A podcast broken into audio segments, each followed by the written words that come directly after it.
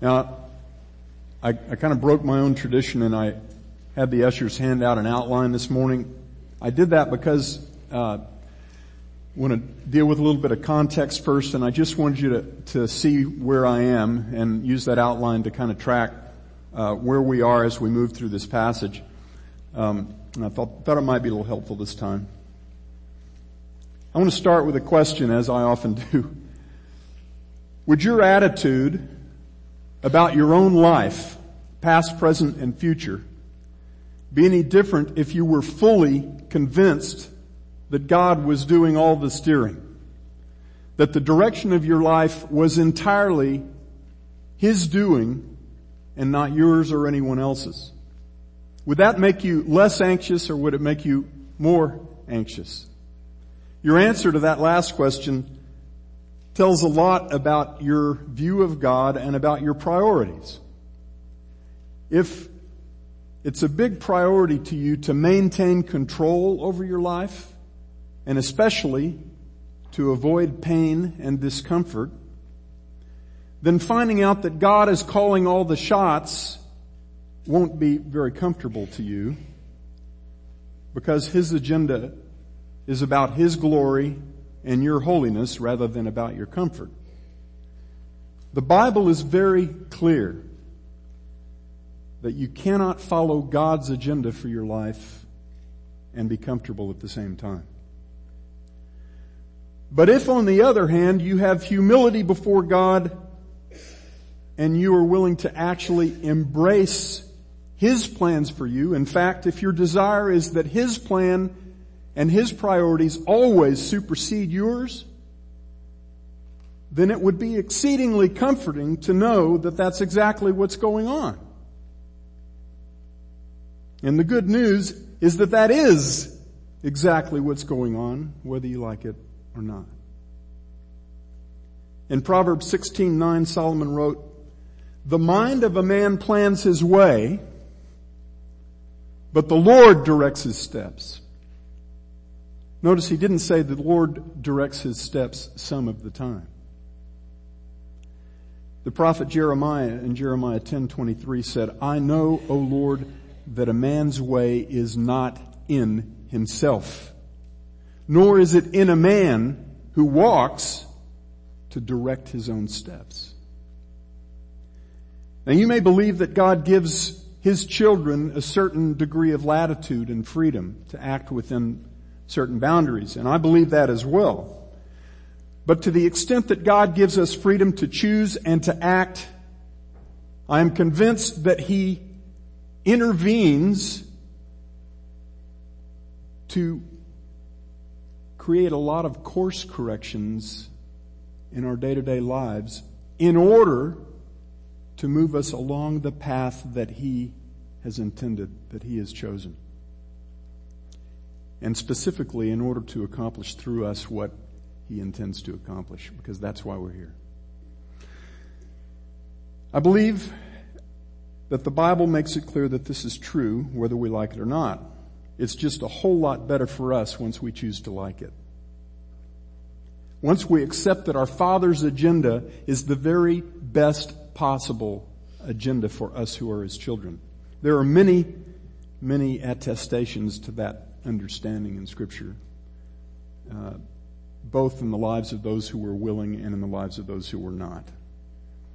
Uh, one one psalm I could point out many passages, but I'll point you to Psalm 139. It's a beautiful statement, not just about God's omnipresence, but about God's leading, about the fact that God is the one who supervises every day of our lives. Now it's important for you to sort out whose plan for your life you actually want. God's or yours. Because if the Bible is right, and it is, the one you're going to get is God's. In today's passage, Paul lays out his own understanding regarding God's plan, not his plan, but God's plan to put Paul to further use in the months after he wrote this great epistle. Some of that plan, as Paul envisioned it, played out the way he thought it would. Some of it happened very, very differently than he thought it would. All of it happened the way God envisioned it. And that was perfectly fine with Paul. That in itself is a very useful lesson to us from the example of Paul's life that we'll consider this morning, but there are some other gems in this passage that we need to see as well. Now in order to understand the great significance of what Paul is saying here, we need to see it in the context of some things he's already said earlier in the epistle, starting all the way back at the beginning. In Romans chapter 1, in the first several verses of the epistle, Paul explained very clearly the nature of the mission that had been assigned to him and to his co-workers by God. The very reason that they had received grace and apostleship, and you can turn to that if you'd like, I don't have a slide for it, but in Romans 1 verses 1 through 6, he explained that the mission that he had been given was to present the gospel of God concerning his son Jesus Christ with the goal of bringing about the obedience of faith among the Gentiles for Christ's namesake. And in Romans 15, we saw last week that Paul speaks of that very same mission again. He said that the grace that was given to him from God was given so that he, this is verses 15 to 18 of Romans 15, and it's a paraphrase, the grace of God was given to him from God so that he would be a minister of Christ to the Gentiles and that he was called in a sense to act as a priest, offering up to God the Gentiles as a as a holy and blameless sacrifice made blameless by the work of the Holy Spirit. As we've seen throughout the book, the central theme of this epistle is the righteousness of God given to men. And that righteousness, of course, starts when God justifies us. He draws us to faith in Christ and then He clothes us in the righteousness of Christ. He puts our sin on Christ and He puts Christ's righteousness on us. And that's how He sees us from that day forward as a free gift. We don't earn it. He gives it freely. If we had to earn it, we'd never have it. Ever. And then having been justified, having been declared righteous in His eyes because of the righteousness of Christ, He then works in us by the Spirit through the Word to sanctify us, to conform us to Christ in reality, in practice day by day. And that's a lifelong process of being conformed to Christ. He imputes his righteousness to us in a judicial way and he imparts his righteousness to us in a practical way. Now, Paul declares in Romans 15 that his assignment from God was not only to bring the message of the gospel to the Gentiles, but was also to deliver to the Gentile church instruction from God that the Holy Spirit would use to conform those Gentile believers to Christ, to sanctify them. Paul clearly had in mind this task of equipping and of building up the church among the Gentiles when he spoke of his earnest desire to visit the Roman saints. In back in chapter 1 again in verses 8 through 12, he said he longed to see the Romans in order that he might impart some spiritual gift to them that they might be established. And he said, that I may be encouraged together with you while among you, each of us by the other's faith, both yours and mine. It's very, very important to note that throughout Paul's ministry, his plans and his hopes, his purposes were all a function of God's will that had already been revealed to him, of God's assignment for him. Whatever difference existed between that which Paul had planned and that which God had planned for Paul was a difference not in purpose, but only in knowledge. God was the one who knew the plan perfectly. Paul knew it imperfectly. Now how is it that Paul understood God's plan for him to come to Rome? Well, in the passage we're looking at today, Paul explains how he understood that plan at the time he wrote this epistle. And as your outline shows, Paul explains first why he had not yet been able to make that visit to Rome. He explains why also he's going to be delayed further before he can make that visit to see the saints in Rome. And then he explains his hope and intention to visit the Roman saints very soon. Now if you and I genuinely want to understand the heart and priorities of a man who was yielded to God's purposes so that we may in turn have that heart and those priorities ourselves, then this passage will be very valuable to us. Now, in verses 20 and 22, 20 through 22, Paul explains first why he has not yet made it to Rome. Verse 21, well, in verse, in verse 20, he says, Thus I aspired to preach the gospel not where Christ was already named, that I might not build upon another man's foundation. And then he quotes from Isaiah 52 verse 15 it says, as it is written, they had no, they who had no news of him shall see and they who have not heard shall understand. For this reason I have often been hindered from coming to you. Now the, the verse he quotes in verse 21 is from Isaiah 52, 15, and that's in that section, if you recall, in Isaiah 52, 12 through the rest of chapter 53, that whole passage is about Messiah. It's about the suffering servant of God who would, who would be sent by God to take upon himself our transgressions. He would be pierced through for our transgressions. He would be crushed for our iniquities. The punishment for our well-being would fall upon him and by his scourging we would be healed. And that was written 700 years before Christ came. And the piece of that passage that Paul quotes is the piece that says that knowledge about Messiah would be made known to people who never had heard anything about him. And that was not the Jews, because the Jews had heard about Messiah from the very first book of the Bible, starting in chapter 3 of Genesis. Throughout all the prophets, throughout all the Psalms. Alright. Paul understood, based on these verses, he understood very clearly that God's highest priority for him was to spread the good news of redemption in Jesus Christ among the Gentiles as far and as broadly as he possibly could during his lifetime. And that priority meant that Paul would not get to stay very long in any one city. He had a whole lot of real estate to cover throughout the Roman Empire. And so he aspired to preach the gospel not where Christ had already been named, so that he might not build upon another man's foundation. And verse 22 shows that he, he declares this is the key reason he has not yet got, gotten to Rome. See, the church in Rome had already been started through the work of others. Paul had never been there yet. And that church was already pretty well established.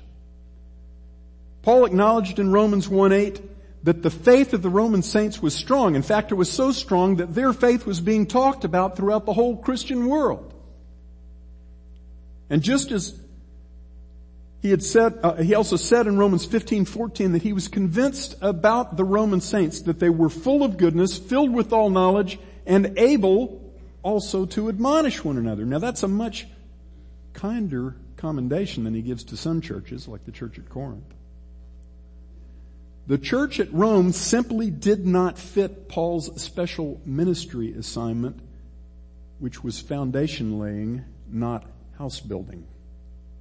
So, for Paul to spend a lot of time in Rome would be a duplication of effort and a squandering of resources for which God had other plans. But that most certainly did not mean that Paul didn't want to come and spend time with the Roman saints. In verse, in chapter 15 verses 23 and 24, Paul says,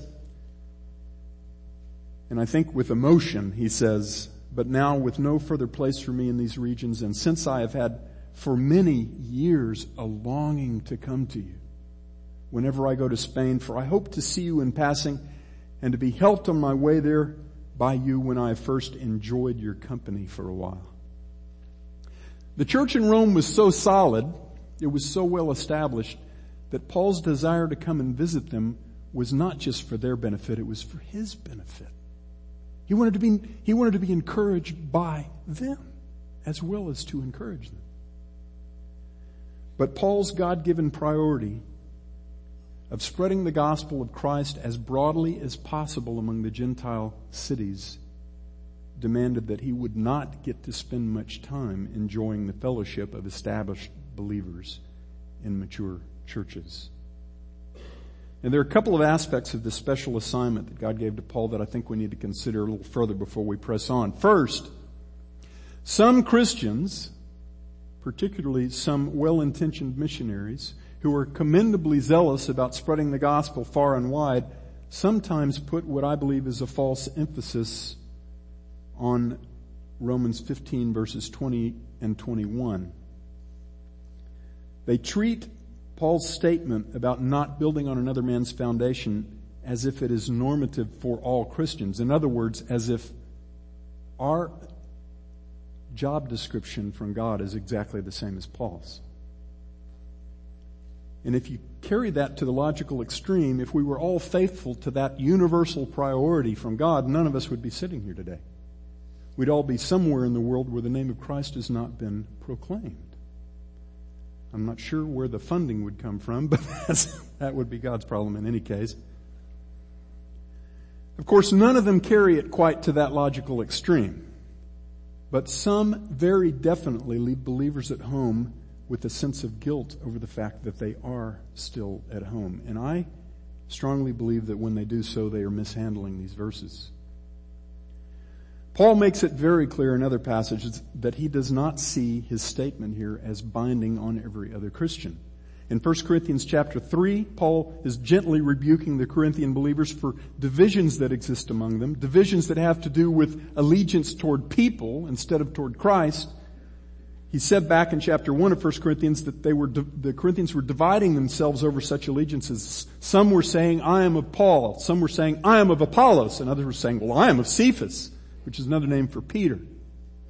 In chapter 3 verses 5 through 10, Paul says this. He says, what then is Apollos? And what is Paul? Servants through whom you believed even as the Lord gave opportunity to each one. I planted, Apollos watered, but God was causing the growth. So then neither the one who plants nor the one who waters is anything, but God who causes the growth. And he says we are God's fellow workers. You are God's field, God's building. And then he says in verse 10, according to the grace of God which was given to me as a wise master builder, I laid a foundation and another man is building on top of it. And then he gives a warning. He says, let each man be careful how he builds upon it. Paul is saying that his God-given task was to lay the foundation, knowing that other men's God-given task was to build upon that foundation. He fully understood that his assignment was only one piece of that whole building project. But there's another facet of Paul's words here that I think we must not miss, and it's kind of the other, the other side of the coin. There are still many places in this world where the name of Christ is not known. And there are many, many places in this world where believers in Jesus Christ are very few and very far between. Both as individuals and corporately as a body, God calls us to be mindful of the compelling and desperate need that men have to know the gospel of Jesus Christ. And the need for His church to be built up to maturity and effectiveness everywhere that His church exists. In Romans 10 verses 14 and 15, Paul said, how shall they call upon him whom they have not believed and how shall they believe in him whom they have not heard? And how shall they hear without a preacher? And how shall they preach unless they are sent? Just as, as it is written, how beautiful are the feet of those who bring glad tidings of good things. I believe CBC has been very effective as a sending church. But that's an unfinished task. And we must always be considering how we as individuals and how we corporately as a body may be used by God to advance the gospel in those places where the foundation of Christ has not yet been laid and to build up his church everywhere that it has been laid. So Paul was called to be a foundation layer rather than a house builder, and that meant he didn't get to stay long in any one place. And while he was very faithful to that God-given priority, I believe it was the most painful part of God's assignment to Paul from his perspective. Because Paul had a tender affection for the believers in every city. The cities in which he had labored so diligently to plant the church by God's doing and those in which he had not. In 1 Thessalonians 2 verses 7 and 8, Paul says, we, I and my coworkers, proved to be gentle among you as a nursing mother tenderly cares for her own children. Having thus a fond affection for you, we were well pleased to impart to you not only the gospel of God, but also our own lives, because you had become very dear to us. That tender affection that Paul had for the new believers throughout the many fledgling churches in the Roman Empire extended even to believers he had never met in cities in which he had never been. He longed to encourage and to nurture the church and to enjoy the sweet fellowship of all of those believers. But that was not God's central assignment for Paul, and I believe for Paul that was hard that was painful. At this particular point in his ministry, Paul saw what he understood to be a window of opportunity. Not to come and stay long in Rome. He specific, specifically says that's not the plan. But to come and to briefly visit the Romans on his way to an as yet unreached area that we now call Western Europe in which Spain is located. But even that window of opportunity, he says, has to wait a little longer. he explains that God still had one more unfinished task for him before he could make his way to the, visit the Romans on, his, on the way to Spain. In verses 25 through 27, he talks about this divine detour. He says, but now I am going to Jerusalem serving the saints. For Macedonia and Achaia have been pleased to make a contribution for the poor among the saints in Jerusalem. Yes, they were very pleased to do so and they are indebted to them for if the Gentiles shared in their spiritual things, they are indebted to minister to them also in material things. If you look at the map up here, Paul, during his first missionary journey, started, started ultimately from, from Antioch and he went into Asia Minor which is now Turkey, and he, there were many churches planted there. In the second missionary journey, he saw a vision of a man up here in Macedonia asking for help, and he believed that God was calling him and his team to go up to Macedonia to spread the gospel further.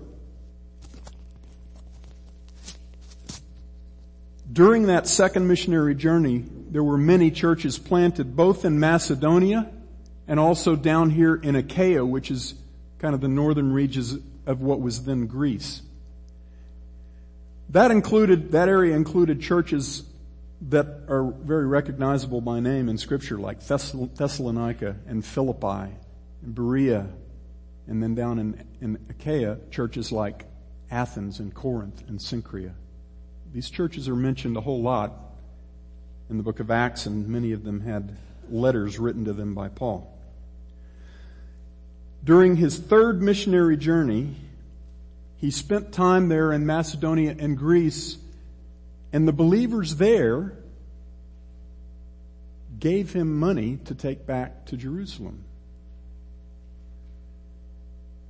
Now the church in Macedonia, like the church in Jerusalem, was poor, not wealthy. And it was persecuted. It was heavily persecuted as was the church in Jerusalem. In 2 Corinthians chapter 8, Paul talks about the amazing generosity of these Macedonian believers in gathering up a gift to send way back down here to the church at Jerusalem. He says, Now brethren, we wish to make known to you the grace of God which has been given in the churches of Macedonia that in a great ordeal of affliction their abundance of joy and their deep poverty overflowed in the wealth of their liberality. For I testify that according to their ability and beyond their ability, they gave of their own accord, begging us with much entreaty for the favor of participation in the support of the saints. And this not as we expected, but they first gave themselves to the Lord and to us by the will of God. This is pretty amazing stuff. The Macedonian Christians facing much poverty and great persecution themselves begged Paul to let them send, send him back to Jerusalem with a gift from them. This was a big deal indeed. The church in Macedonia was overwhelmingly Gentile and the church in Jerusalem was overwhelmingly Jewish. Now, is there a reason to think that Paul believed that one of his primary tasks from God was to shuttle money from one church to another in the Roman Empire? I think not. So why was he doing so in this case? He was doing so because the example of the Macedonian Christians was one that the whole church needed to see. Not only was this a picture of marvelous generosity proceeding out of poverty, not of wealth, it was an example of poor Gentile believers contributing to the needs of poor Jewish believers. It was a picture of wonderful unity, of purpose that superseded all boundaries of race and of background. Considering all that Paul had already said in this epistle to the Romans about the one-upsmanship that had been going on between the Jewish believers and the Gentile believers in the church in Rome, the example of the gift from the Macedonians is a very big deal indeed to this particular church. It's a marvelous example to all churches and to us today of how things are supposed to work. In fact, it's a big enough deal that it sidetracked Paul from a time even from extending the, the spread of the gospel into Western Europe. And it, in fact, made him go the other direction. So it should be a big deal to us. And we talk quite a bit at CBC about the call to unity. But we don't talk much about the matter of giving. And that's at least in part because so many churches just beat that issue to death and abuse it.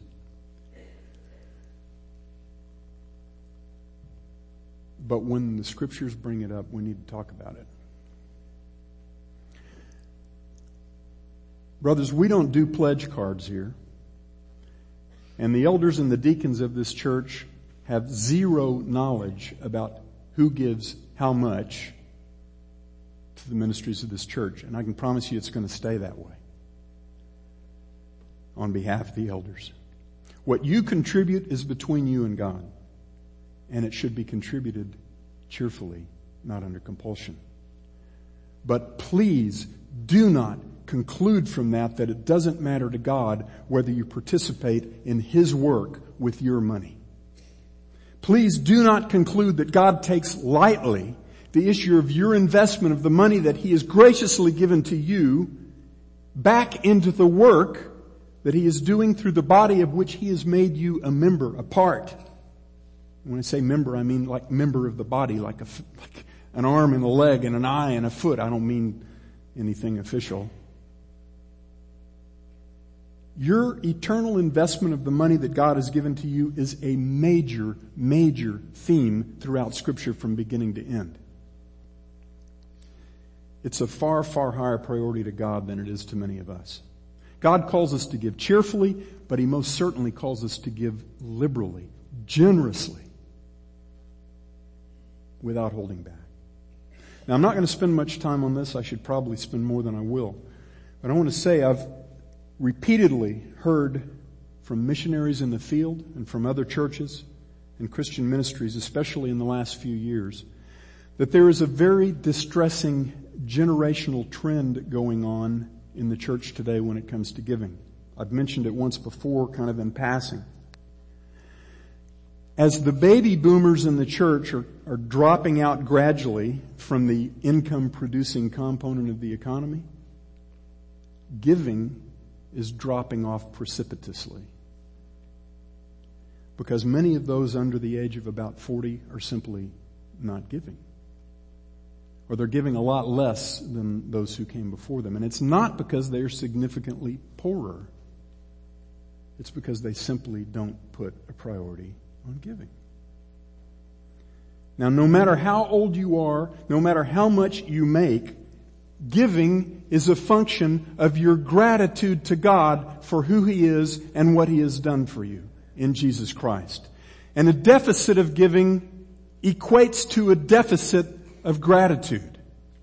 The solution is not guilt, brothers. The solution is gratitude. And you know how you get gratitude? You get it by knowing what you've been given.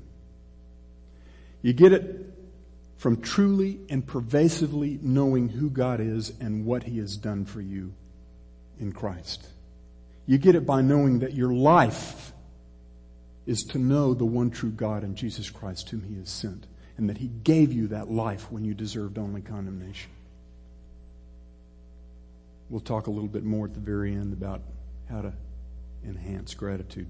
The poor, persecuted churches in Macedonia begged Paul for the opportunity to participate in the work that was going on in Jerusalem. The church that had helped send Paul and his co-workers to them so that they could be saved and sanctified. So they desired with all their hearts to support that work. Now this would be equivalent to the churches that had been planted by our missionaries in the field giving money back to us so, that we could send more. That would be pretty amazing. Except that our church, guys, is far more prosperous than any of those churches. The Macedonian churches were so thankful to God for the spiritual benefit to them that traced back in large measure to the faithfulness of saints in Jerusalem that they couldn't keep their money in their pockets. They had to give back. And Jesus said, for where your treasure is, there your heart will be also. Beloved, where is our treasure? All right, enough about that. Immediately after explaining why he would be delayed yet one more time in coming to Rome so that he could give this marvelous gift from the Macedonian churches to Jerusalem. Paul restates his intent to come and see the Romans very soon.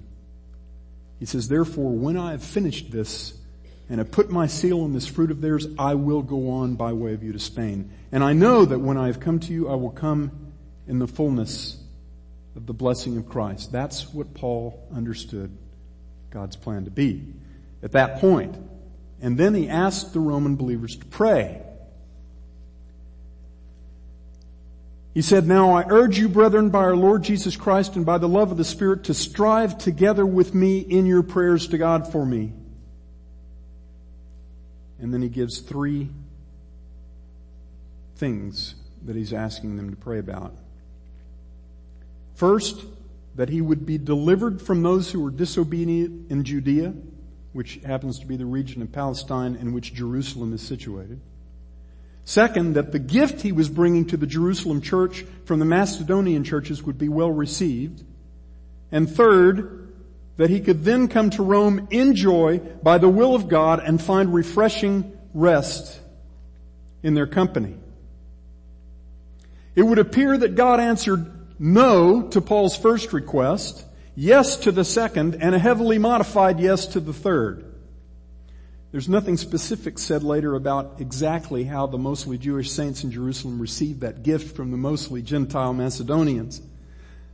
But in Acts 21 verse 17, Luke, who was traveling with Paul at that point said, when we had come to Jerusalem, the brethren received us gladly.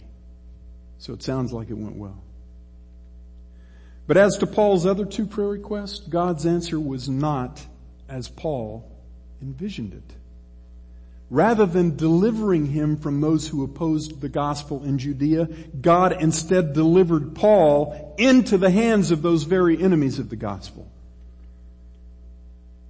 And his visit to Rome when he got to go to Rome, didn't much go the way he had planned either. More on both of those in a minute. But first, uh, the Greek word here for now, for I urge you, the exact same Greek word is the one that Paul used in Romans 12:1 when he said, "Now I urge you therefore, brethren, by the mercies of God, to present your bodies a living sacrifice, holy and acceptable to God, which is your reasonable service of worship, and to be not conformed to the world, but transformed by the renewing of your mind." That's an exhortation, and so is this. See, Paul's request to the Roman believers to pray for him isn't a suggestion.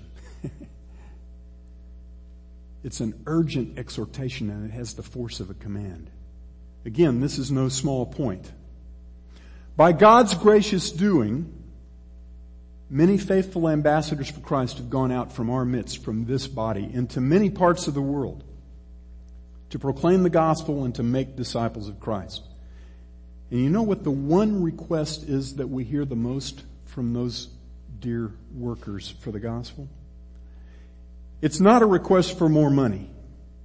It's not a request for better communication from us. It's a request, a request for prayer. It's a request that we lift them up in the work that they are doing. If we believe all that Paul has said about the fact that we do everything we do in the power of God. We looked at that last week. And if we believe that God knows far more about the details of His plan to put us to use than we do, then we will be absolutely convinced that prayer is the bedrock of all of our ministry efforts. We who are utterly dependent upon God to work through us can never be more than minutes away from our acknowledgement of that utter dependence. And that deliberate, prayerful dependence isn't something that we do only as individuals. We are called to strive together, to strive together in prayer with those who are fighting the battle at the front lines. In all his epistles, Paul leaves no doubt that he considers his brethren throughout all the churches to whom he's writing to have a critical role in his own ministry and that of his coworkers, and that role is through the power of prayer. That's how God intends things to work. Every soldier knows about supply line. And every enemy of that soldier knows about supply line. There's a great story from World War II about how the Battle of the Bulge played out, and I'll keep it brief. The Germans decided that the way to get the upper hand was to make a very rapid and very aggressive advance into, let's make, get my directions here. Let's see. Okay. Make a very rapid and very aggressive advance from Germany into France where they could then try to cut off the supply line for the, from the front line of the Allied forces and that those supplies were coming from those, those coastal fortifications on the coast of Normandy that were taken at D-Day. That's where the supplies were. And the Germans said if we can move fast enough and far enough and, and get in there between those two points, we're done. Those Allied forces will be cut off and they'll be ours for the taking. Ironically, what happened is that the Germans moved so hard, so fast, and so far that their own supply line got cut off. They ended up stuck in France with tanks that were running out of fuel and with guns that were running out of ammo. And the way it played out is that they suffered the very fate that they were trying to inflict on the Allied soldiers. That shift was probably what won the war in the European theater for the Allies. Prayer is the spiritual supply line that ties the church at home with the workers on the front lines, here and abroad. Prayer unites us in a battle for the things of the Lord, for the progress of the gospel. When we don't pray, it's like cutting off the supply of food and ammunition for those who are most heavily engaged in that battle. We must pray in all things and for all things, and we must fervently and diligently and frequently pray for those who have gone out from our midst to lay down their lives for the sake of the gospel. Can you name specific workers for the gospel for whom you and your family pray regularly? If you can't, it's a great time to start. That is a great habit to have. In verse 33, Paul gives a little benediction for the Roman saints. He says, Now the God of peace be with you all. Amen. Having asked the Roman believers to pray for him, Paul concludes by asking God's blessing of peace, of well-being upon them. Now if you know the rest of the story, I'm going to black that out. If you know the rest of the story, you know that Paul did eventually get to Rome. But you know it was under far different circumstances than he had planned or expected.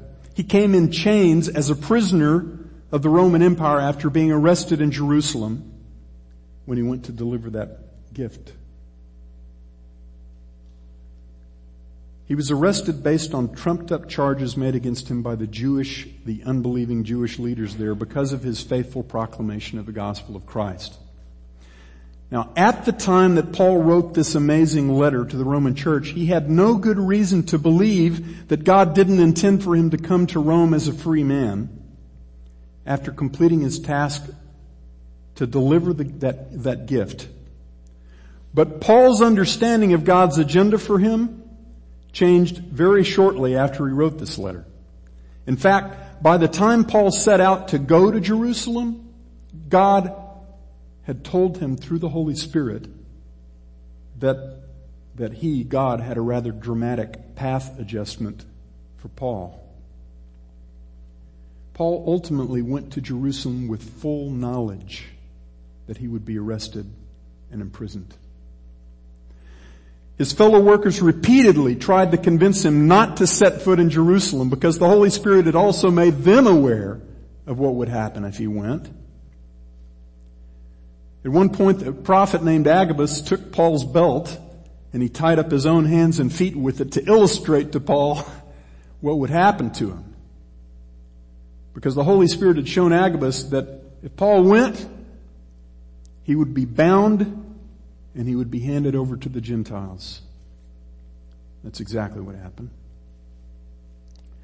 But Paul was not going to be dissuaded or sidetracked from his divine assignment even by the certainty of arrest and imprisonment. In fact, he said to his friends in Acts 21:13, "I am ready not only to be bound, but also to die at Jerusalem for the name of the Lord Jesus." At that point his friends relented they simply said, okay, the will of the Lord be done. And that's exactly where Paul wanted them to be. That's exactly where he had already been for a very long time. Willing to go wherever the Lord sent him and to do whatever the Lord required of him. Paul never apologized to the Romans about being wrong about God's itinerary for him at the time he wrote this epistle. He never lamented the fact that God had this radically different path in mind for him than the one that he had envisioned. That's because Paul never had his own agenda. The only agenda that he cared anything about was God's. So what did it matter to him whether or when God clued him in about his plans? What did that matter? Paul knew that God was the one doing all the steering and that is all that mattered to him. Is that all that matters to you? For the child of God who is truly dependent upon God to direct his steps and to make him useful for his eternal purposes, there is no threat at all in not being sure about what God has in mind for you. In fact, there's no threat at all in being wrong about what you think God has in mind for you. For the believer who's willing to take his lead from God alone, there is no threat that he'll ever find himself in the wrong place or acting at the wrong time because he's not the one doing the steering. The life of the child of God is never ever a function of chance. Chance and luck are a flat contradiction to God's own declaration about His sovereignty. His unwavering sovereignty over His people, His creation, and the heart of every man. When I went to seminary back in the early 80s, I expected to be in full-time ministry, and if you're listening on the tape, I put great big quotes around that. Soon afterward, I started being paid full time to preach and teach the gospel in January of 2012. 26 years after I finished seminary.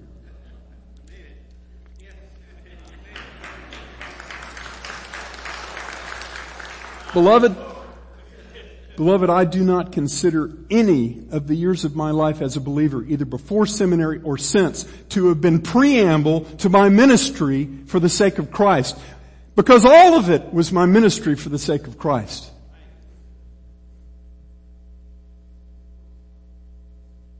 And I would gladly do it all again. Just the way it played out because I believe what God says in His Word about His absolute sovereignty over the course of our lives. Trust in the Lord with all your heart and do not lean on your own understanding. In all your ways acknowledge Him and He will make your paths straight. Proverbs 3, 5, and 6. Proverbs 16, 9. The man, mind of a man plans his way, but Yahweh directs his steps. God has blessed me abundantly. He's used me in ways I would never have expected with people in whose lives I would never have expected to be used. And He has been my only sufficiency every minute of every day. I've done a million things wrong along the way. But fortunately, I've never been the one doing the steering. God knows His instruments. And He knows His plans for putting those instruments to use. And we can rest in that. Because He knows His plans, you know what? I don't have to. All I have to do is obey what God has told me. Just a couple more minutes here. Guys, we are all full-time ministers with no quotes. We are all ambassadors for Christ all the time, 24 hours a day, seven days a week. Unless your job somehow prevents you from ever seeing or communicating with or serving another human being, then the work of ministering to others is your full-time assignment, just as it is that of every other believer in Jesus Christ.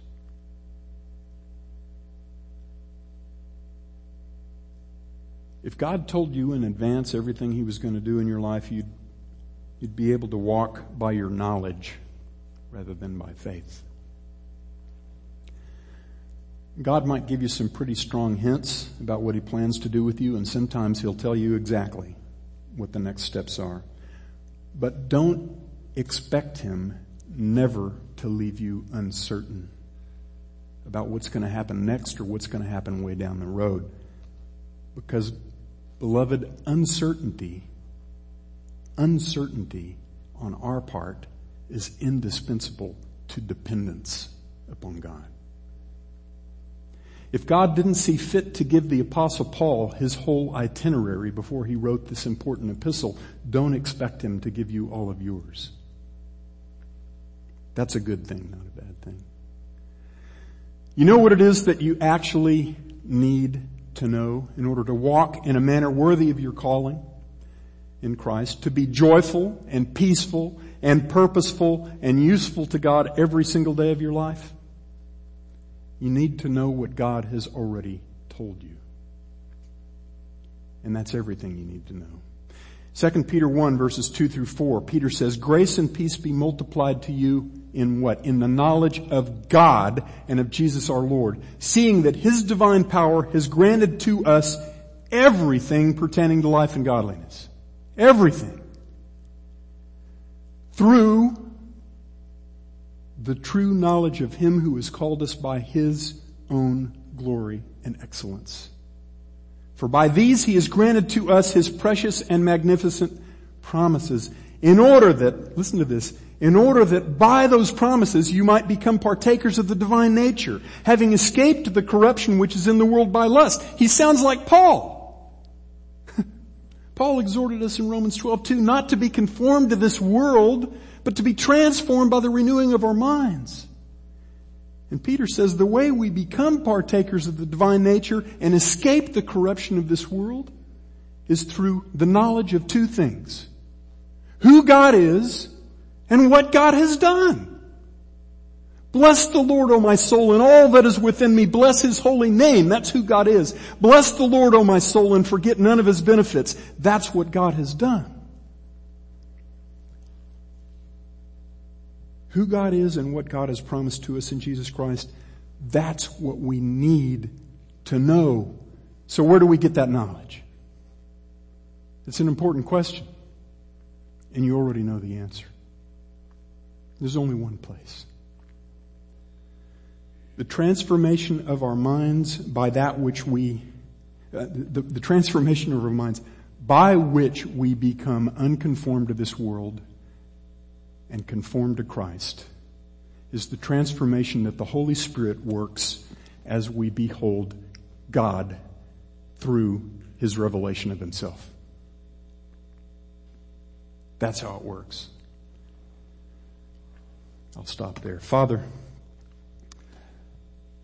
thank you for the power of your word. Thank you for the amazing example to us of this man, Paul, who laid his life down for you in every way imaginable, who found every molecule of his power and sufficiency only in you, and who found every minute of his agenda, of his schedule,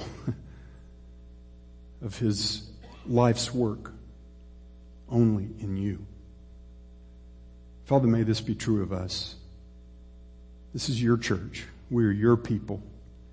We're your children, made fellow heirs with Christ only by your doing, when we deserve nothing but condemnation. we, can't, we can't even begin to thank you. And Father, make our lives lives of grateful, steadfast obedience. We pray this in the name of our Master and our Savior. Amen.